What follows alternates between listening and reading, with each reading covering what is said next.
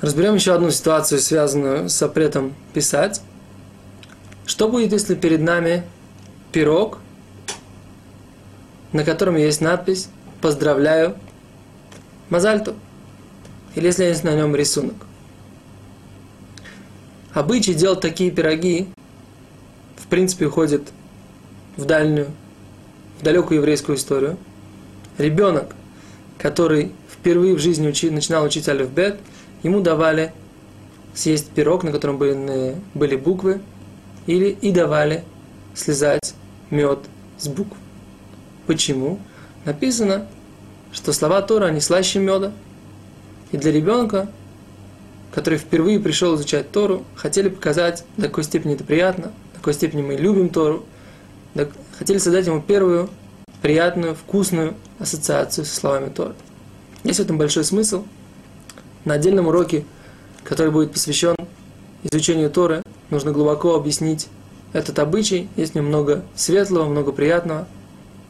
Но так или иначе, возник вопрос у раввинов. А как же быть? В этот, вот, в этот момент ребенок поедает эти буквы.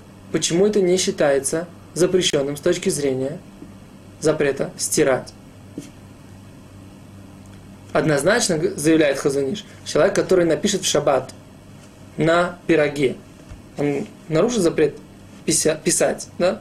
То же самое человек, который ест, должен нарушить запрет стирать.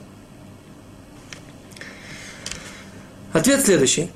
Если человек действительно сначала разрезает ее вот так вот по буквам, это, э, вот эту, этот, этот пирог, разрезает пирог по буквам, в такой ситуации действительно он стирает буквы. Но если он просто их поедает, то тогда нет проблем. То есть, человек, у которого есть пирог, на котором написаны какие-то письмена, должен разрезать его между букв, раздвигая тем самым между буквами, мы говорим, что в, мы говорим, что в этом нет проблемы, раздвинуть буквы, и тогда можно это съесть, отправив просто непосредственно в рот. Так? Почему? Потому что в этой ситуации мы говорим, что человек не занимается стиранием букв, а он занимается поеданием этого пирога.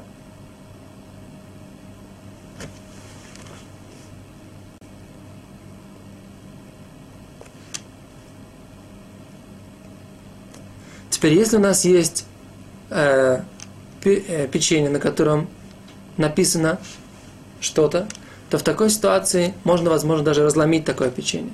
Почему?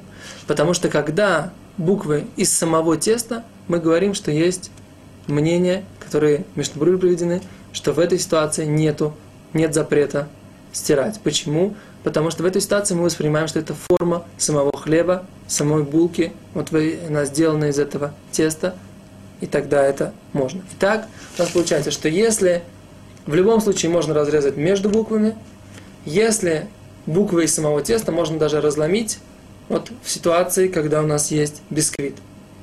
И понятно, что можно, э, можно есть. То есть можно даже разрезать и можно есть. А в ситуации, когда у нас э, буквы из другого материала, не из самого теста, тогда по самим буквам резать нельзя, можно разрезать между буквами и можно съесть. Это то, что касается э, пирога, на котором написаны какие-либо надписи в шаббат. Спасибо, до свидания.